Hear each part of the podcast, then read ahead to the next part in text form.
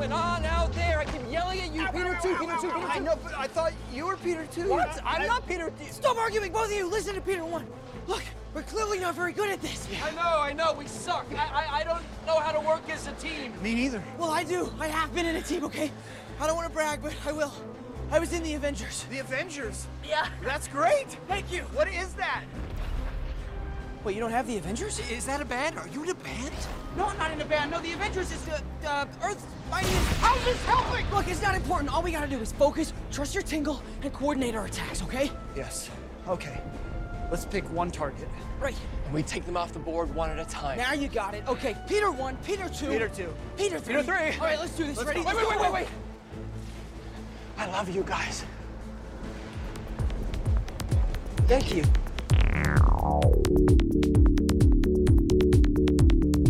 Hey everyone, welcome back to Podcast Part three, the Part three Podcast. I am Sam, as always. And I'm Will, as always. We are back this week. It was Will's pick, and uh, he really wanted to talk about Spider-Man three again, and uh, I watched it again with fresh eyes. There's a lot of stuff apparently I forgot, and I texted him, and I was like, hey, I'm glad you decided to revisit this, and then he explained to me that, no, this is a different Spider-Man three called Spider-Man: No Way Home.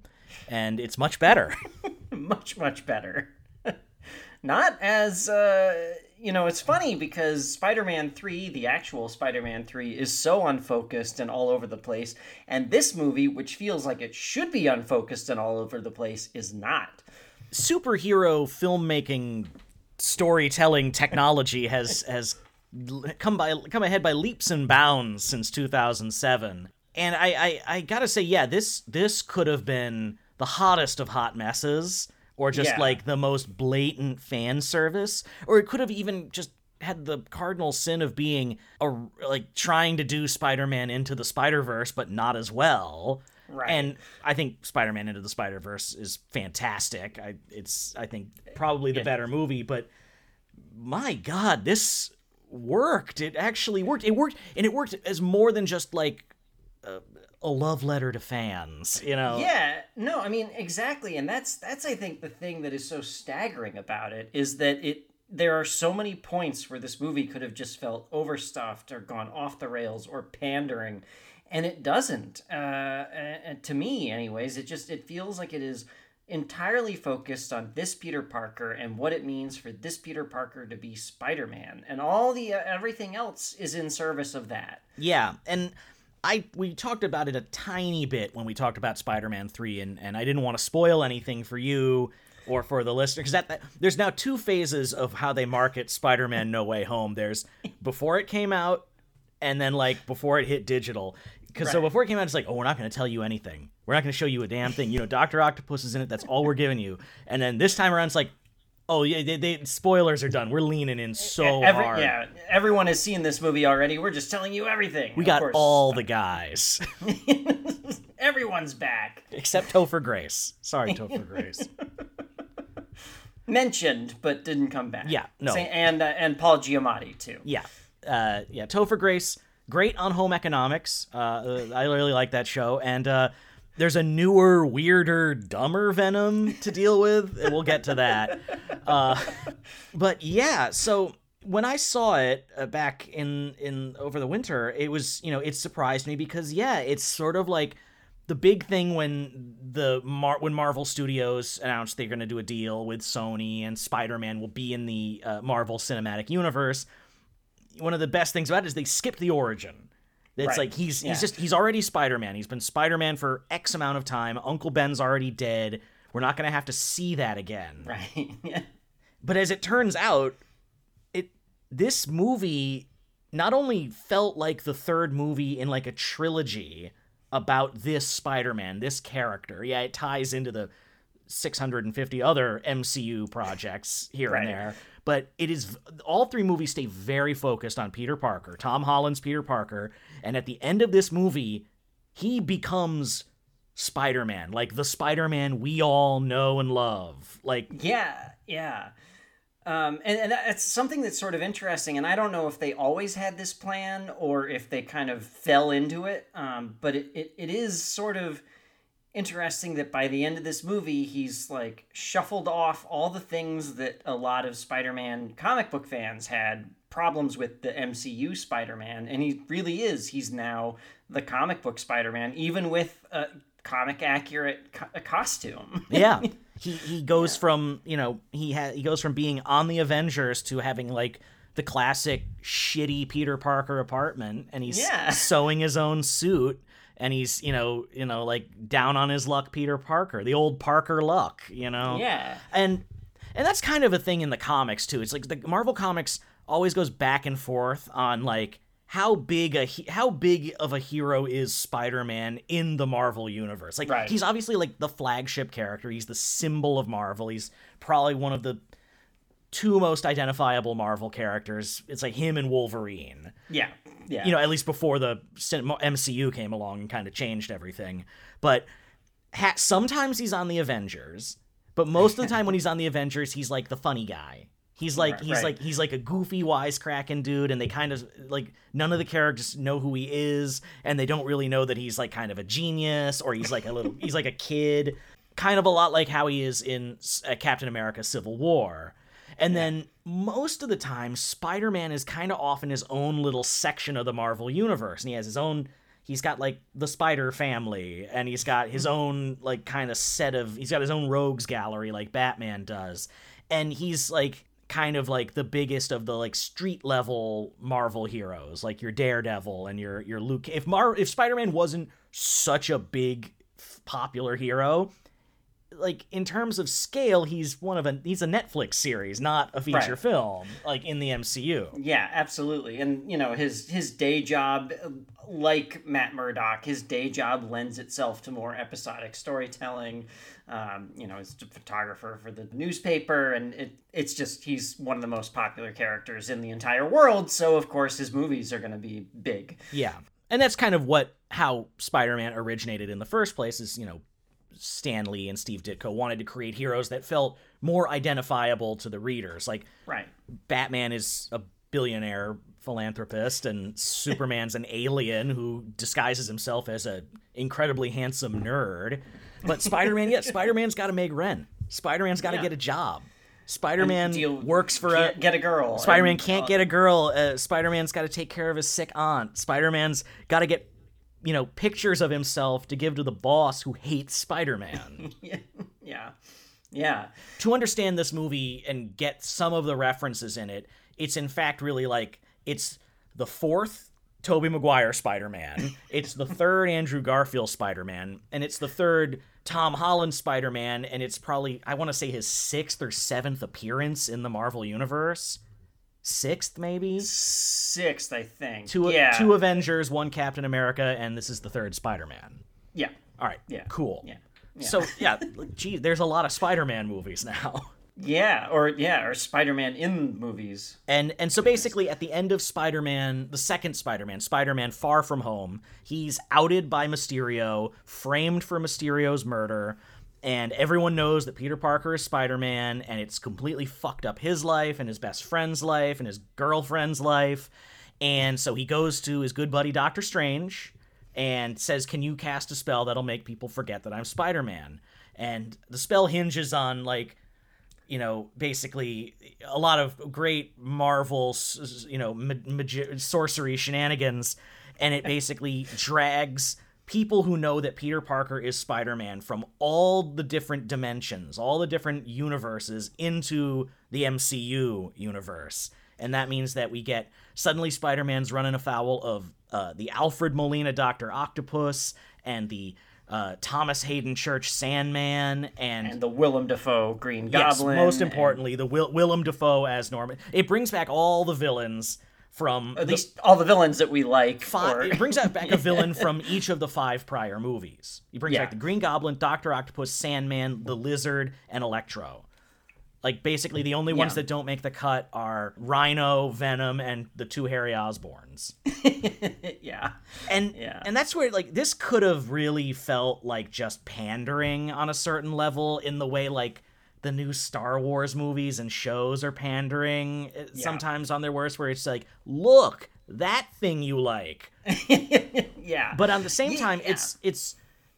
these these movies, the M C U doesn't have time to establish all the classic Spider-Man villains. Like it, it yeah. this is just a it was like a cheat code to bring you bring you your best Spider-Man villains and have them all ready to go. They've had their origins. We know they're evil, or some of them are evil. Yeah. Uh, and and just and like just get off and running. Yeah, yeah, and it also sort of was like, you know, we're never going to find a better actor for Green Goblin than Willem Dafoe. We're never going to find anyone better than Alfred Lome- Lome- Molina. Let's just bring him in. Yeah. Let's just bring him in. Like, they, they tried with the Andrew Garfield movies. They, they tried. They, yeah. they were going to bring in, in a new Doctor Octopus. They had a Norman o- Norman Osborn dies in the first scene you see him. And then you, yeah. I, I think his head is frozen in the background of a shot in Amazing yeah. Spider-Man two. And they go straight to uh, Dane DeHaan as, like, as... weird crackhead uh, Harry Osborn. I, I... I, so the, he has five supervillains he's got to deal with. And this is the story about, uh, like, Peter Parker really sacrificing everything to do the right thing. Which is yeah. he's not, like, he's basically like, I will not send these guys back to very likely die, because a bunch of them are going to go back and die, as they do in their movies, and their original movies. And he's like, no, I can fix them. I can cure them. I can help them. That's, you know, I have power. And with great power, as it turns out, comes great responsibility. But as we all know, the person that tells Peter Parker that is never going to make it through the end of the movie. And surprise, Aunt May is the one that gives lessons. And so it's it's it, it. I mean, it is like, it's just, they managed to, like, in the middle of a busy ass movie, they yeah. snuck the the Peter Parker origin in there.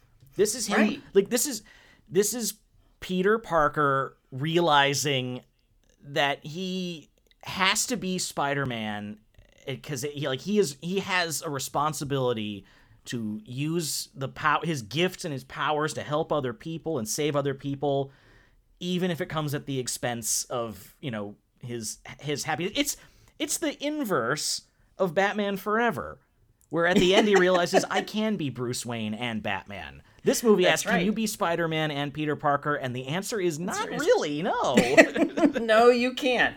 You can't live that double life. No. You have to. You have to keep them. You have to keep it very separate and as far away, otherwise your the, your loved ones are going to get hurt, or um, you're going to turn into a megalomaniac like uh, you know Norman Osborn does. Osborn, yeah, yeah, and uh, yeah, it's like you say, it's like this movie. A, there's a lot going on, and there's so many different moving parts, and you have you know stuff with the multiverse happening, and and then it sneaks in. It just gender flips the uh, the Spider-Man origin, and and just kind of. Does it very subtly, too. It doesn't hit you over the head. Yeah, it sneaks up on you, yeah. And very, very emotional and, and affecting, and, and I think that kind of uh, it papers over a lot of the movie's flaws, because yeah. some of it some of it is very sweaty in sort of how you get to, you know, the multiverse-breaking shenanigans. It's like a little, like, okay. Well, and it is like... um. You know, it's like the ones that came through are all the ones that know that Peter Parker is Spider-Man, but they're just hoping you don't remember that Electro never knew that Peter never Parker was Spider-Man, and all of them will die, except they just hope you don't remember that uh, Sandman and the Lizard don't die. You know? Right, yeah, exactly. I, yeah, there's also, like, just... there's five villains, but really only three actors kind of showed up. You get the, right. like they, you, you get the sense they went to Reese Ifans and Thomas Hayden Church, and they were like, we'll do voice stuff. And then they're because all Only of the voice. all the all the yeah. shots of them are archival, like when they're in uh, their faces are archival footage from their movies. Are they really? I didn't even know that. Yeah, they just like repurposed shots from Spider-Man three and The Amazing Spider-Man. Oh my god.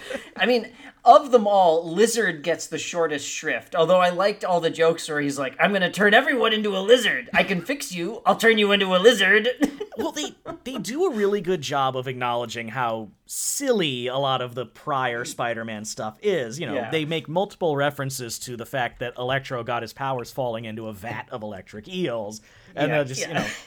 Max was the sweetest guy until he fell into that vat of electric eels. And Tobey Maguire just, that'll do it.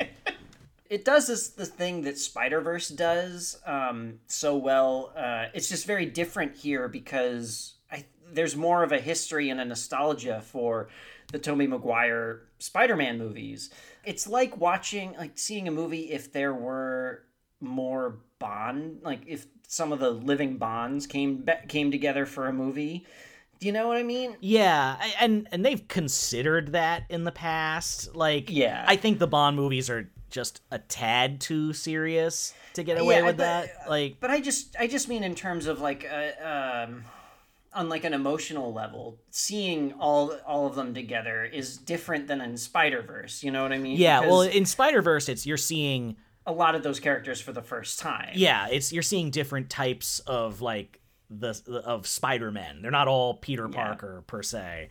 That's and that's like just bigger and weirder, and it's not about Peter Parker. It's about like all these other. It's all that's about Spider-Man and what yeah. being Spider-Man yeah. means. Anyone can right. wear the mask. This one is about like Peter Parker learning from his from villains and from his Aunt May and from M J and from two other Peter Parkers. What it's gonna take to be Spider-Man and to be Peter Parker. And, yeah. you know, it, it's like, yeah, we haven't really talked about it. Yeah, they not only bring back all the villains, they they did it. They brought back Tobey Maguire and Andrew Garfield, Andrew Garfield, and it fucking worked. Yeah. Like, yeah. And, and that is the thing, I think, at the heart of the movie that really could have just thrown the movie off the rails. Well, it's they, they it's just the perfect amount of them. They, right. It's not, they're not in the movie too much, but it's not just like one sequence at the end. They're basically there for act three and they're both bringing it.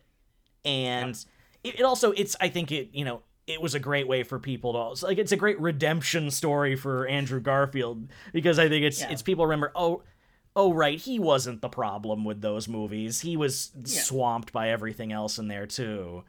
Yeah. But, uh, and, and, I gotta say, I, I'm I'm like talking mile a minute, but I, they did it. They did the thing. They didn't do the thing I hate.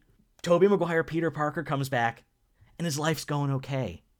Yeah. He's not a, like all the fan art leading up to this was him in like the dark like Last Stand Spider-Man right, costume right. with like yeah, a scar yeah. on his face. No, he's fine. Yeah, it's tough. It's tough being Peter Parker, but he made it work with M J. Things are going okay. You know, like I'm like yes. Thank you. It's not that hard. Trying to do better. I, I yeah, yeah. I mean, I, I'm I don't have as much of a problem with the uh, our old heroes are now old and sad as you do, but I'm really glad they didn't go that route with this. Um, I, I don't have a problem with it, except everyone does it. Well, and it, right. And, and I have a problem with it when it doesn't make sense for the character, like. You know, I, I don't I, I don't think it works for the new Ghostbusters. No, well, yeah, no. Yeah. Um, but that's a whole nother podcast that we'll get to at some point. Mm-hmm. It's one of the few M C U movies that really is like, let's break down this character and have them go through a real arc. You only have yeah. that in so many of the films because the films are... They're very big, bold adventure stories, and some of the heroes just... Like, Captain America is one of those heroes that's... He's he's always going to be Captain America. Thor's yeah. always going to be Thor. But, like, you can do that... Yeah, they've done that with Iron Man, and now they've done it with Peter Parker. It's it's the more feet-on-the-ground, more human portrayals of the character that... Uh, you also haven't really gotten with the prior to Spider-Man. Uh, no. Andrew Garfield never really got a chance, and the Tobey Maguire ones are... You know, they're a little bigger, they're a little broader, they're a little more earnest. It's from a different era of superhero films. Yeah, and I mean, I think I think there's some aspects of Spider-Man three that were kind of going for this, and it's like, you know, soap opera-y emotional drama that it was trying to do. It just doesn't work. Yeah, and Spider-Man you know? two, where he's like, gives up on being Spider-Man. Right. Yeah, I mean, I think that, that Spider-Man two is the best... For my money, I think it's one of the best comic book movies ever made because it does really dig down into into Peter Parker. And he doesn't have an arc per se, but it is like him really going through the ringer. And and I think we talked about this in our Spider-Man three episode, but the you know, the Spider-Man stories that work the best for me are when Peter Parker is just really has to go through it. Just really has to go through it. Yeah, Spider-Man two, uh, this one for sure, like definitely are all about just life taking a real shit on Peter Parker. Yeah, yeah, exactly. I don't know. There's just so much that like I loved about this movie, and I, I didn't expect to love it as much as I do, you know? And, and uh, you know, the past couple weeks as the movie has sort of hit digital, and I didn't see it in theaters, so I've only seen it on, on digital. Um, but a lot of people have been shitting on the look and shitting on, on how much of it is green screen and all this stuff. And I don't know. I, it, it all seemed to work for me. I mean, there's, like, things that don't, but, like... Yeah, yeah. Like, every fucking movie has a ton of green screen. This is a movie with three Spider-Men and a Lizard Man and an Octopus Man, and it, it's... it's and, and the only practical effect in the whole movie is Willem Dafoe's face. You know, yeah. it's, it's, it's just the way it works. Like, yeah, sometimes the effects are going to work, and sometimes they don't. And... I think the fact that if when the bad effects don't pull, if if they show up and you notice them, but it doesn't pull you out of the movie, then it doesn't matter. Yeah, I agree. I mean, uh, it's something I think Roger Ebert said at, at some point. It's like the effects, effects as effect, how good effects are don't matter. It's intent that matters more than anything. Yeah, like you go back, like the original Terminator is great, but there is like a sequence in there with like the fakest rubber head of Arnold Schwarzenegger for like a full minute on screen. I don't care. I'm, I'm, I don't care. I'm loving the ride. Yeah, I just watched exactly. thirteen Assassins, the Takashi Miike movie. Oh, that movie rules. That movie rules. Oh, it's so good. Yeah. I'd never seen it before, and it's super intense, and it's really violent, and it's really good. But yeah, there's some really, really bad C G I bulls in the middle of it that are on yeah. fire. And it just, yeah, it's like, yeah. it's it comes out of nowhere, and they look terrible. But by that point, you're in it. You know, if yeah, you're if, on the ride. If yeah. if you're only looking for the strings, you're never gonna enjoy the puppets. Yeah, but uh, but also like I think the the Spider-Man movies, the Spider-Man M C U movies in particular, are going for a more grounded look than a lot of the other M C U movies. It's supposed to be like the guy on like you're getting the.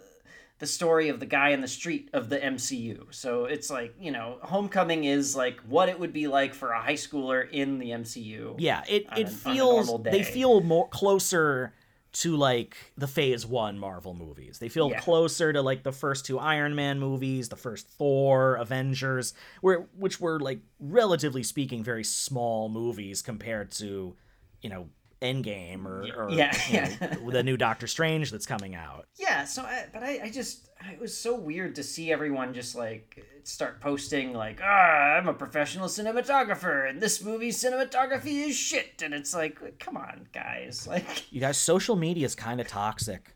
It's it's not a healthy place a lot of the time.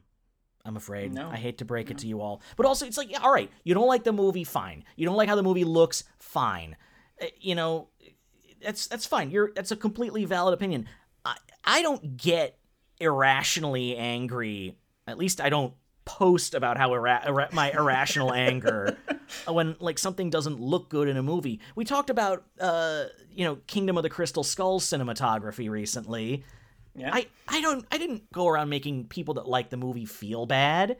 You know, yeah. like the things you like, dislike the things you dislike, and I'm sorry that a movie you disliked made a ton of money and was super successful. Guess what? Spider-Man's really popular.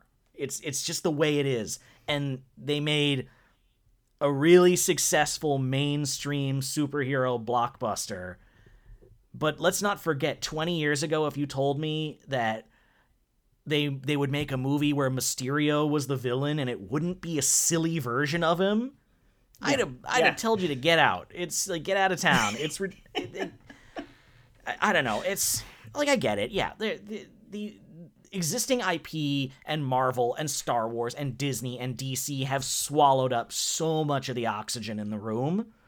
But yeah. when they make a movie that's genuinely enjoyable, I'm I'm a credit where credit's due kind of person. Yeah, and I mean it just you know I, I'm not I'm not sitting here saying that, that No Way Home needs needed to be nominated for Best Picture or anything like that. But like, you know, I think also having a superhero movie that's really structured and focused almost, its plot is really all about empathy and empathizing with other people.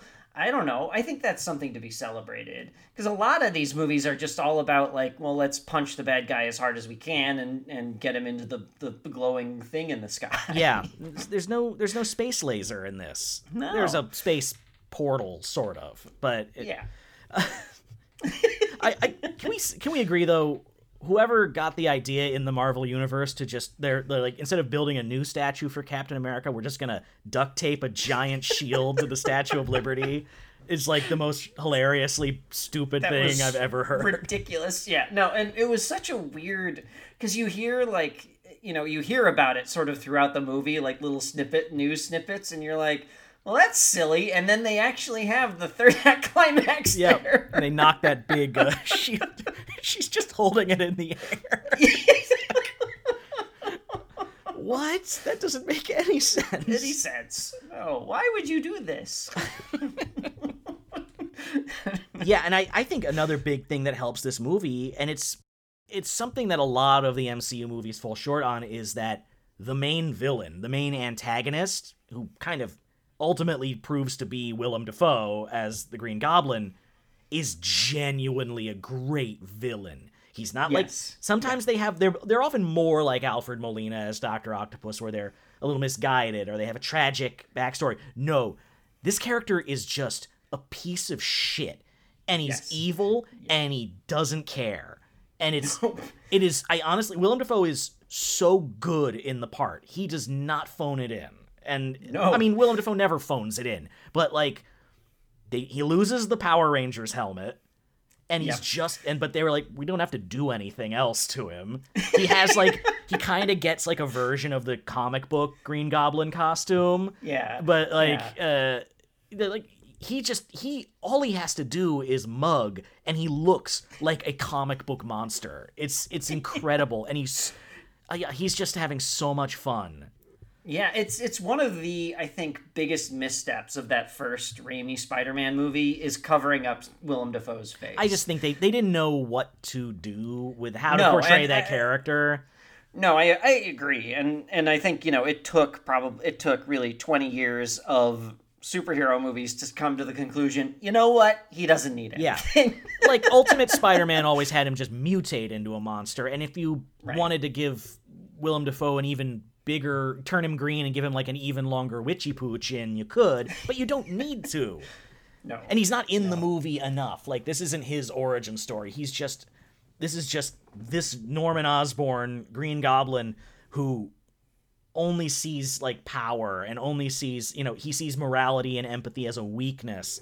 And he, he basically says to Peter Parker, uh, I'm gonna, I'm gonna take that from you. I'm going to take yeah. away the things that make you weak, the good things that make you weak, and just straight up kills Aunt May. Yeah, and it and he's scary in a way. I mean, and that's that's also the M C U's biggest problem, and you, you were alluding to this, is the, the villains. The the villains are usually the biggest, like, weak point. And I think I think in some of the better ones, it's because the, you know, the heroes are their worst villains, really. Yeah. But uh, but in, you know, in Spider-Man's case, he's got such a great rogues gallery that you got to bring in his villains. And again, it's like, we're not going to get anyone better than Willem Dafoe. If we can get Willem Dafoe, let's bring him in. And it's a great way to have the villain without having to, like, reestablish them. Exactly. It's like, I was yeah. always, I've always been like, how, are they going to do Norman Osborn? Are they going to try again? Are they going to reintroduce him and Oscorp and Harry and all of that nonsense?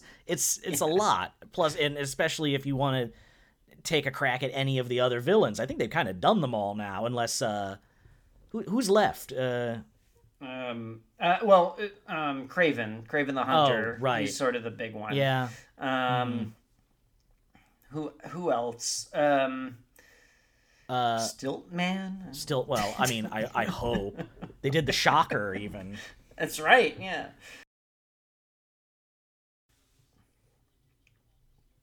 I did too. Yeah. Something. He doesn't have, like... I like, occasionally it's good to have villains that don't have pathos. And I think that that's that's really fun. It makes it makes your hero all the more heroic when he's up against someone who is just like you know, a t- complete and utter piece of garbage, but he's still like, I'm going to save him. I'm not going to kill him. Yeah, except I will say this, and one thing that, because Willem Dafoe is a pro, is that you do get, and, and this goes back to Raimi's Spider-Man two, you do get glimmers of, like, this, a human underneath all of that. Like, there is, like, someone who, like, feels... And in this one, they sort of bifurcate him as having a goblin personality and a Norman personality. But you do see, you do see the glimmers of, like, a human yeah. under there. Like, a real person who, like, has feelings and is not a complete piece of shit. Yeah. And that's the thing, is, like, um... none of these villains are pieces of shit, ultimately. Right. Like, you know, Electro is just is a guy who wants to matter. He he wants to have yeah. power. And, you know, Sandman's not even that bad a guy. He just wants to go back and see his daughter. yeah, yeah. yeah, he's just annoyed to be in another universe. I, I, that's one of my favorite moments is when, like, Peter Parker figures out that Norman Osborn's uh, not legit. And, like, everything goes to hell. And the, there's just one shot where it's just Sandman just sort of dissipates. He's like, yeah, he's just like, I mean, I'm, I'm gone. I'm Goodbye. like, I'm out. I don't want to deal with this anymore. It's just like, I'm out of here. And speaking also of, of actors you can't ever really recast, J K. Simmons. Well, right. I mean, and the... is it the best casting of a character in film history? Like, of like a comic book character? Like... Yeah. It's it's yeah. so perfect. It is still one of my favorite moments seeing a movie is when I first saw the original Spider-Man in two thousand two.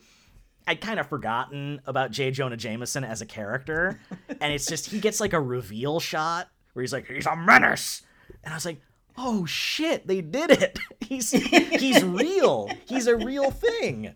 Yeah. It's like, it, yeah. They, they, and they, when they rebooted it with Andrew Garfield, they didn't even bother to try because no. you can't, like, they thought about, I think they, the two names that got kicked around were like Sam Elliott and John Slattery. And it's, it's not I mean, the same. No, I mean, those guys are fine. Yeah. They're great actors, but it's just, it's like, what are you going to do? It's just, it, they're the same. I mean. And rebranding him as like an Alex Jones was oh, kind I of genius. It's really great. I wish they had done more with him in this movie. And I, I don't really know what I want more because, again, there's so much going on in the movie. But I wish they sort of had done just something a little bit a little bit more with him. But I guess him being uh, Peter Parker's, uh, the devil on Peter Parker's shoulder, as it were, sort of saying everything that Peter Parker's fearing, I, I you know... I think is is is good enough, but I don't know. He's a bit of a Greek chorus in this, but uh, you know, yeah. it's like I think they wisely, a little goes a long way, and you know, right. I think they they just. I'm sure I will bet you a hundred bucks. There's some deleted scenes where there's like extra J K. Simmons goodness, but yeah. I think they did a very good job keeping this like a really tight movie and just keeping it moving too. Yes. It's like yeah, Doctor Strange is a big part of it until he doesn't need to be, and they, they find a way to get him out of the story for the whole third act, and yep. you know, Happy Hogan's in there until he doesn't need to be, and they find it's like it's also it's whittling away at Spider-Man's allies until he's on his right. own again. Yeah, and yeah, and I I liked seeing uh, the mirror dimension again. I liked that from the first Doctor Strange movie. I thought that was fun to see. I've liked Benedict Cumberbatch as Doctor Strange more with every movie he's been in. I didn't really like Doctor Strange the the movie the first one all that much. I just he didn't he felt a little stiff. He felt the movie felt a little. It felt like one of those ones where the like script had clearly been in the oven for a while. You know, like the yeah. first Ant-Man. Yeah, it, it, it feels like that first Doctor Strange movie, I like parts of it, but it does feel like it's kind of going through the motions. And it seems like Cumberbatch has a lot more fun when he's sort of part of the universe and playing off other Yeah, like, it's like then he, he showed up in Thor Ragnarok and when he's in the Avengers yeah. movies. Yeah, he's more fun bouncing off of, that character's more fun bouncing off of Iron Man or Spider-Man, or he's yeah. going to have the Scarlet Witch and uh, uh, America Chavez in the new movie. Right. So, like, you know, I think they're very wisely giving him counterparts in the new film. Yeah. Yeah, which is weird because he has, you know, he has Wong, but it just... Well, Wong, Wong's gotten a massive promotion from his comic book version. Wong used to be basically yeah. like his Kato, and right, now right. he Wong is now Wong's the Sorcerer Supreme now. That's Benedict right. Wong is basically the Samuel L. Jackson of the Marvel Universe now because he's in That's every right. single one of these movies. Yeah, I haven't. So uh, this is so Spider-Man: No Way Home is the first Marvel movie I've seen post um, Far From Home. Oh wow! Um, so you didn't see uh, Shang-Chi or Black Widow? Nope. Or Eternals. I didn't see any of them. Oh right, so... Eternals. Yeah, Eternals. Oh, well, Eternals is kind of like it feels very removed from the rest of the right. the Marvel movies. Black Widow was fun, but it definitely was like it felt like a little too little, too late. Like right. they like this is the movie they should have given Scarlett Johansson five years ago, but it does yeah. tee up Florence Pugh as uh, the new Black right. Widow, and she shows up in Hawkeye, and she's a lot of fun. Yeah, I have seen all the shows. I just haven't seen the movies. Yeah, but uh, Shang-Chi is a lot of fun. Oh, so something I, I thought about, and it hadn't really occurred to me um, ever, um, is the scene with Matt Murdock uh, in, oh, yeah. in No Way Home. Um, that's the second time Jon Favreau has been on screen with Matt with a Matt Murdock. That is true. He's he's been a fo- he's been foggy and happy. Yeah, it was it was I, a good Matt Murdock cameo. I, the nice thing about this movie is that you can enjoy it for the most part, and it it's like if you know the even if you just know the characters from the comics, as opposed to having seen all three seasons of Daredevil, you know you right. can still it's like you know oh that's Matt Murdock, you know he's yeah. Daredevil. I know that's why he caught that brick, you know, yeah. which is what I thought like. When the M C U first started, I thought that would be more the case. Like there would be a lot more of that. And there actually wasn't uh, in the early going.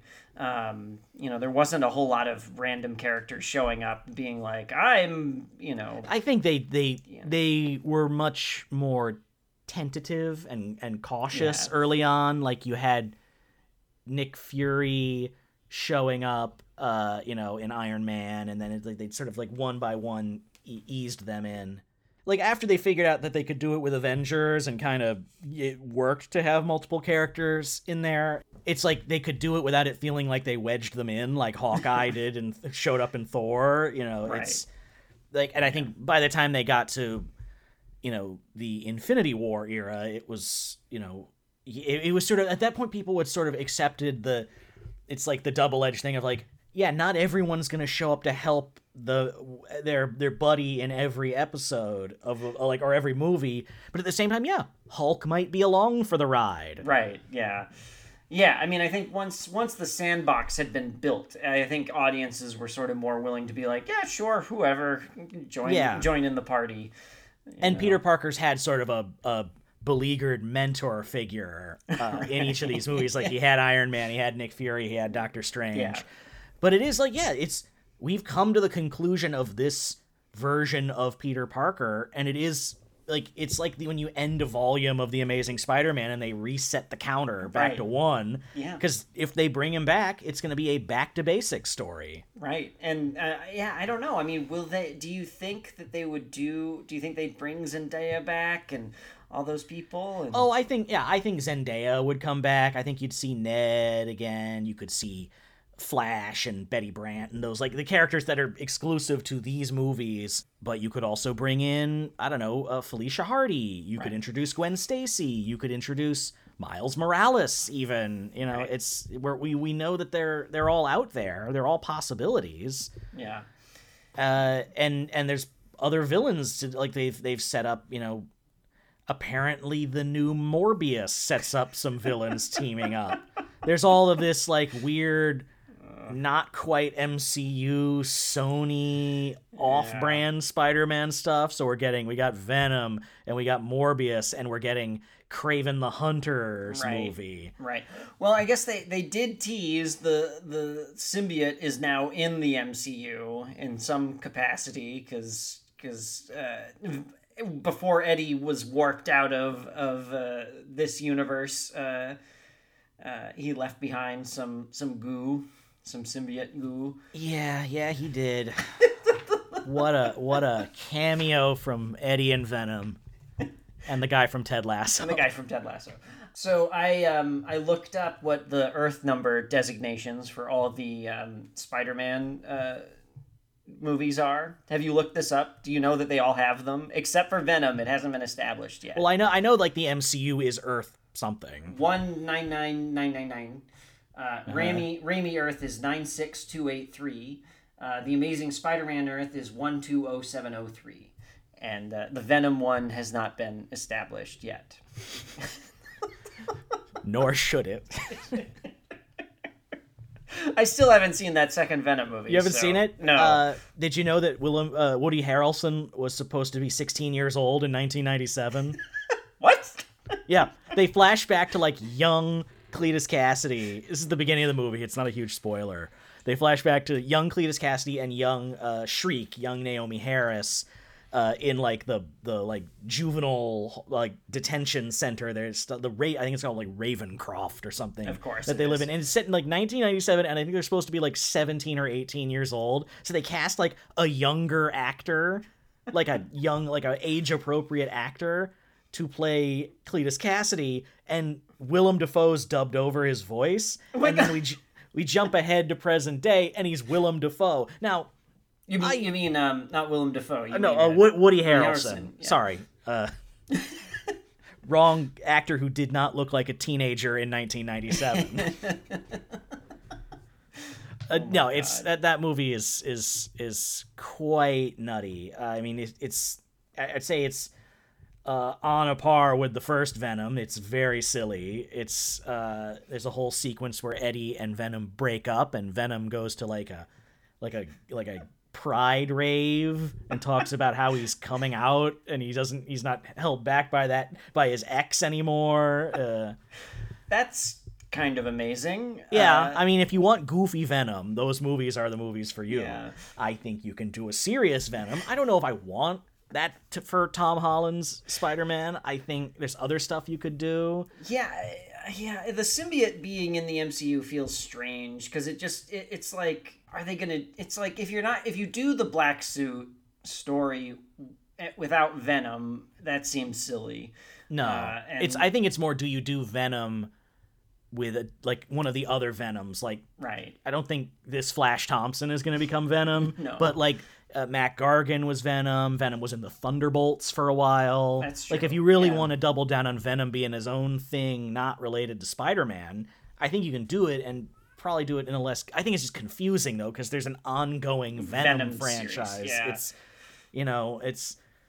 Uh, I, I, I don't know. It's it's not... I don't think it's what... I, I think there's a million and a half Spider-Man stories you could still tell with Tom Holland's Spider-Man. I don't necessarily think that's one of them. No. Yeah.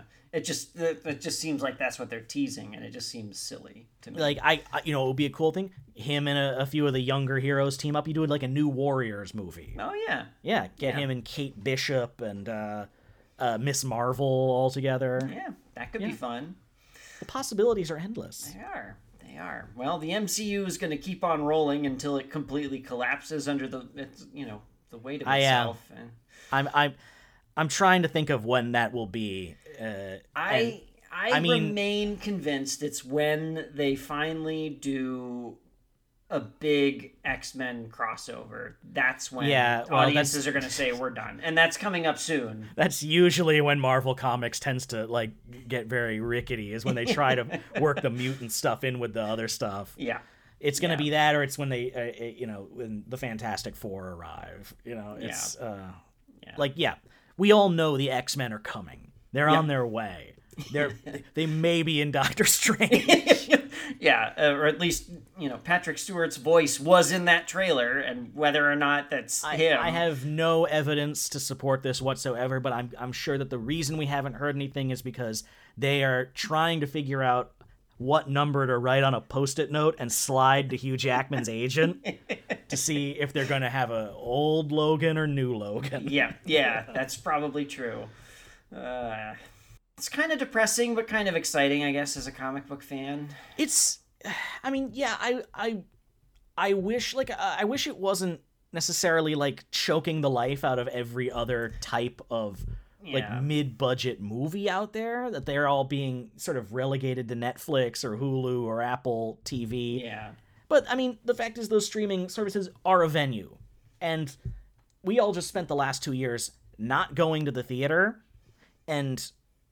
I, I, as much as I love seeing movies on the big screen, I don't need to see every movie on the big screen. So those movies, uh, uh, Apple T V movie just won Best Picture. Right. Like that's right. that's kind of a big deal. Yeah. That's it's not just that's not just where like direct to video shit goes anymore. Uh yeah. and yeah, but and and for the as for like superhero stuff, I just have to remind myself anytime I feel burnt out on it that like this was unthinkable fifteen years ago.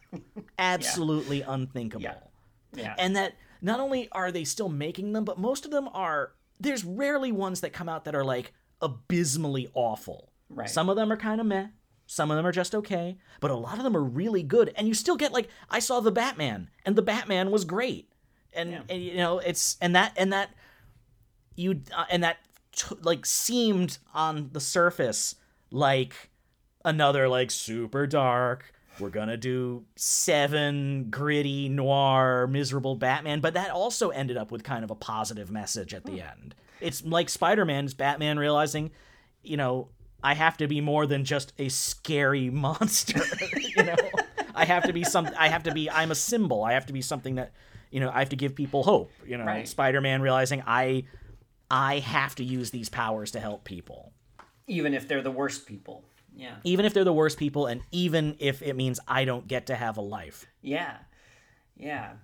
Yeah, I mean, and, and you know, like we were saying, it's just, uh, uh, this is the thing that just staggers me about this movie, is just how much of it, like, every story beat, every character introduction, everything, like, it just could have gone so wrong so easily. It's such a tightrope that this movie walks, and it, like, and it's, you know, it's a long movie, it doesn't feel long.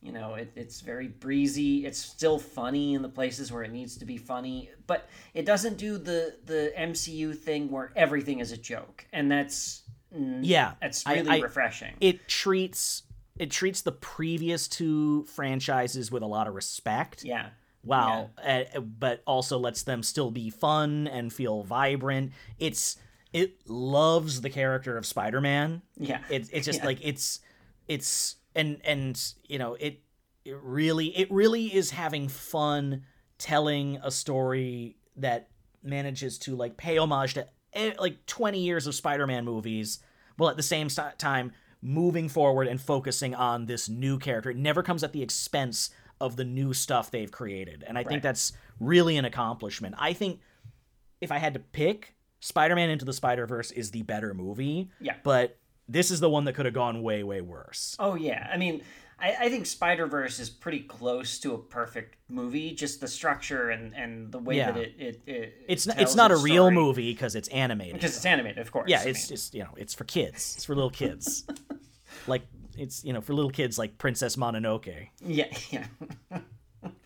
Uh, but it is just so well structured and and so and and so focused, and it doesn't have to carry any of the M C U stuff um, that this movie does, which is just the function of also being the third movie in a you know in a franchise in a story arc, I guess is how you'd put it. You know, yeah, it's it's the yeah. third story. It's like, yeah, it's sort of a trilogy, but there is supplemental reading you have to do. Yeah, but it is like a part three. It's like yeah. it's it's it's Homecoming, it's Far From Home, it's No Way Home. It is yeah. it is the story of Peter Parker, you know, going on a journey and ultimately realizing he can't go back again. Right. It's like he's going to have to make the thi- the, the the he can't he's not going to be able to sacrifice Spider-Man, so he's going to have to sacrifice Peter Parker. Right. And it's it's it's heartbreaking. You feel bad for the guy that he's got to do this. Yeah, and it's it's genuinely like it's genuinely shocking that they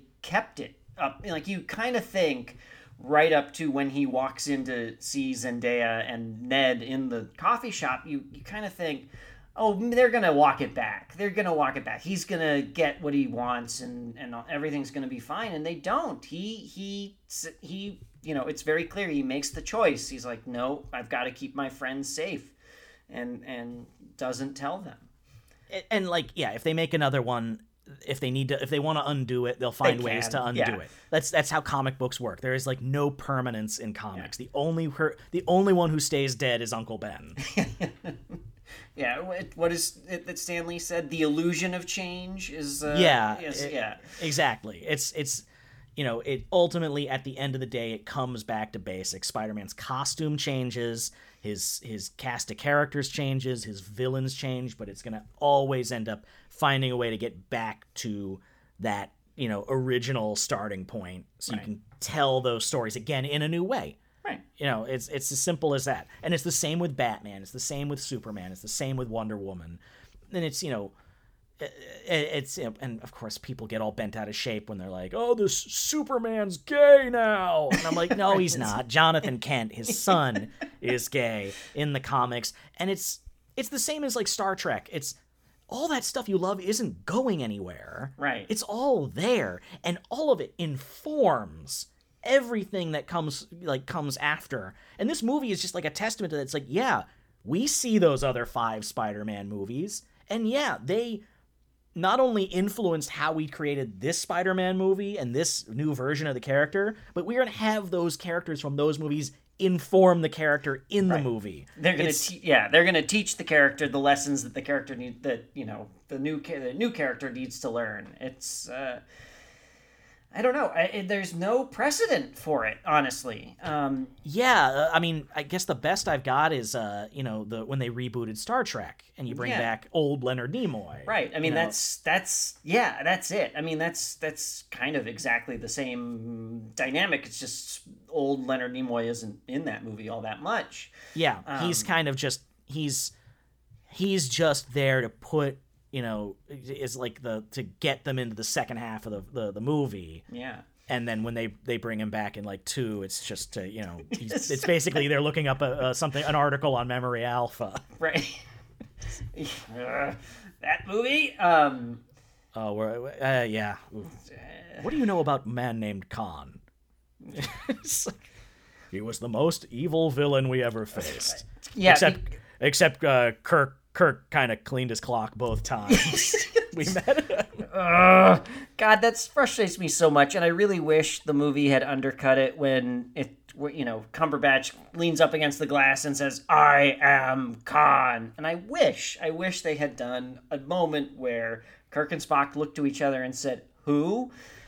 And and the problem is that would that that's the Marvel move, right? That's I know the M C U it is move, and that would have been felt like they're disrespecting the character of Khan. Right. But the problem is you're disrespecting the character of Khan by making him into something he's not. First off, suddenly he's a white guy, you know, and like that's the whole problem. And it's, it's like nothing about. I mean, look, Star Trek Into Darkness. Has a lot of problems on a cellular level. Yeah. You know, it's yeah. Yeah. like, like, why is that ship underwater? You have orbital sensors. You couldn't retrofit a, a shuttlecraft to go underwater. Yeah. It, it was, it comes out of a lot of the, you know, twenty tens uh, aesthetic of, the rule of cool was sort of ruling everything, and no one ever stopped to think, does this make sense? It's it's a lot of like, whoa. Yeah. Isn't it cool? Ah. I just, you know, now you can teleport from Earth to Kronos, like, just like that? How? Yeah. Is this the best we've got for Peter Weller? Right? Uh, anyway, moving on to a good movie. Uh, so back to No Way Home. Um, but it, it, it, it, it, they, they do it in such a way that it's so fun to see the Spider-Man all like react to each other and act. Yeah. And, they play off each other really well. Yeah. Like it's, it, it commits to everything. No one that needs to bring it is phoning it in. Right. And the, there's a couple phoning it in, but they don't really, they're, they're ancillary, yeah. You know, like you, you get everything you need from all the important characters, and the movie is fun. And the movie has like commits to the darker elements of it. And it has genuine emotional stakes, which you yeah. don't see in a lot of Marvel movies. Yeah. As much as I find them so much fun, they're wildly entertaining. Like, they don't always have a ton of emotional stakes. You rarely have those characters having to make those hard choices. Right. Yeah. Or if they do, they find a way to sort of walk them back at the end yeah. of the movie. Um, and it and this one just it really it really commits. And I, I again I'm just sort of staggered at how focused it is. because it just it could have just gone so bad in so many ways. Just yeah, so no, it could it could have been a mess, and it's not even that it's not it, like it's not even good in that it's not a mess. It's good in that it's a genuinely exactly. good movie. Yeah, yeah. Like there's a reason this movie has been as big a hit as it is. Part of it is yeah, it's kind of the only game. It was only the, the only game in town all winter. Right, but. Also, I think it genuinely resonates with like three generations of Spider-Man fans now. Yeah. And it's and it's it it's not disrespecting any of those fans. Right. It's like Andrew Garfield doesn't get short shrifted. He's actually like his character gets a redemption arc in right. it. Like who knew? Yeah. You know, it's it's it show it's it like yeah. I said it snarkily at the beginning, but it is. It's a love letter to Spider-Man fans. Yeah, yeah. I mean, and, and particularly the Spider-Man movies. Uh, yeah. You know, and, you know, it really does. It loves each iteration of the of the character. And, um, as you know, and again, it really does highlight that the problems with The Amazing Spider-Man and The Amazing Spider-Man two were not Andrew Garfield. No. Um, which we, I mean, we knew at the time, but it's, uh, you know... It, well, and, and we've seen this with Dark Knight Rises, and we've seen this with Batman Forever, and we've seen this with Spider-Man three. It's also very easy easy to get distracted with your multiple villains. Right. And, you know, I think they bringing in these already established villains was a clever way to sidestep that and keep the focus on Peter Parker. Right, exactly, and and you can and you can just be like, well, the audience can, inf- if they haven't seen the old movies, they can just infer what their deal is, and yeah. we can give you little quick bits. They fell on a thing. They got they got sand yeah. powers. They I mean, it's it, that's powers. The beauty of Spider-Man's villains is they're all pretty straightforward. Like mad scientist, mad scientist, mad scientist, dude with the lightning, dude with blue blue collar guy with lightning, blue collar guy with sand. Sand, yeah, exactly. But I, I, I loved the, the three Spider-Man's interaction, and, and they do it in such a way where it's like, oh, I want more, but it's just the right amount. You don't really want more. You just, it's the right amount. You push away. If you want more, you have those movies to exactly, go back to. Yeah. Well, I just, I meant more of the three Spider-Men hanging out. Playing off of know. Each other. Yeah. yeah. But I think it's, they knew to, to get in and get out with just the right portions exactly. of, of the of the fun banter. Yeah. And the, you know, you get your one money shot. Yeah. You know. Yeah. You said something. It's like this is the love letter to fans of the Spider-Man movies, and Into the Spider-Verse is kind of the love letter to fans of Spider-Man the character. Yeah, I, yeah, I think that's that's a good way to. Because that's it. The movie that kind of boils down like what is so special and resonant about Spider-Man as a character, right? And not Peter Parker. Because that that big movie's big theme is anyone can wear the mask, anyone yeah. can be a hero, anyone can be Spider-Man, and this is this movie is all about well. What does it mean to be Peter Parker? Yeah, exactly. All right, well, uh, you did it, Will. I picked a good one again. You did it, because you hadn't seen it. You didn't know. I had no idea. I knew. I, I didn't want to say anything, but you picked a good one. I am so proud of you. See? You did it. Well, this will be my high bar. My next pick probably won't be as good, so, you know. Well, you've earned, you've earned one, uh, but you're... But, you know, with great power comes great uh, mediocre part threes. But now it's my pick. Yeah. And um, I'll be honest, I kind of forgot it was my pick. So I'm just going to kind of grab one out of thin air. And we haven't done a ton of, like, action movies. No, we haven't. And um, uh, I, I'm thinking let's uh, let's do Die Hard with a Vengeance. That's great. That's great. Let's do, let's do Summer in the City, yeah. you know? That's that's awesome. I mean, and and uh, did you see the news about Bruce Willis yes, today? Yes, I did. So, it's, it's very sad. It's but, and Bruce Willis is, is an action staple uh, of, of of ours and yeah. many, and so let's honor him a bit. Yeah. Yeah, we'll honor him. It's a real fun movie. Yeah. Uh, we'll see how it we'll see how it holds up uh, with you know the Die Hard eighties action uh, movies of nineteen ninety-five. And I haven't, I mean, I've seen it. I haven't seen it in a very long time, so it'll be fun to, to come back to it. I recall it being, it's a lot of fun, but doesn't necessarily, like, feel like a Die Hard, because I know it was, like, sort of a repurposed script. Yeah. But, you know, it's McTiernan, and he's got Samuel L. Jackson to play off of. You know, it, it's, uh, and it's definitely, like, it's probably the best of the sequels, oh, I yeah. think. Oh, yeah. I mean, well, I I, I, I guess I, I didn't see any after four, so... There's only the one. There's only one, okay. So I didn't... They did, they did uh, Live Free or Die Hard, A Good Day to Die Hard, but they drew the line at my pitch for Old Habits Die Hard, where he gets trapped in a nunnery. Of course, of course. All right. Well, uh, as always, folks, thank you so much for uh, hanging out with us while we uh, yammer on about Spider-Man and uh, go on really, really random tangents. But uh, it's always a delight to get to talk about movies with friends and at them. And uh, you can give us a follow on Twitter at Podcast Part three. Uh, subscribe to us on Stitcher. We're on Apple uh, Podcasts. We're on Google Podcasts. Leave us a, a, a rating or a review. And uh, until next time, Will, you are a delight. You, as are you. I should say, you're amazing, Sam. Oh, you're amazing. I, I, just, I, you know, I, I just needed to you hear, needed it, to hear it. You know. Yeah. Yeah. All right, folks. Uh, have a great night.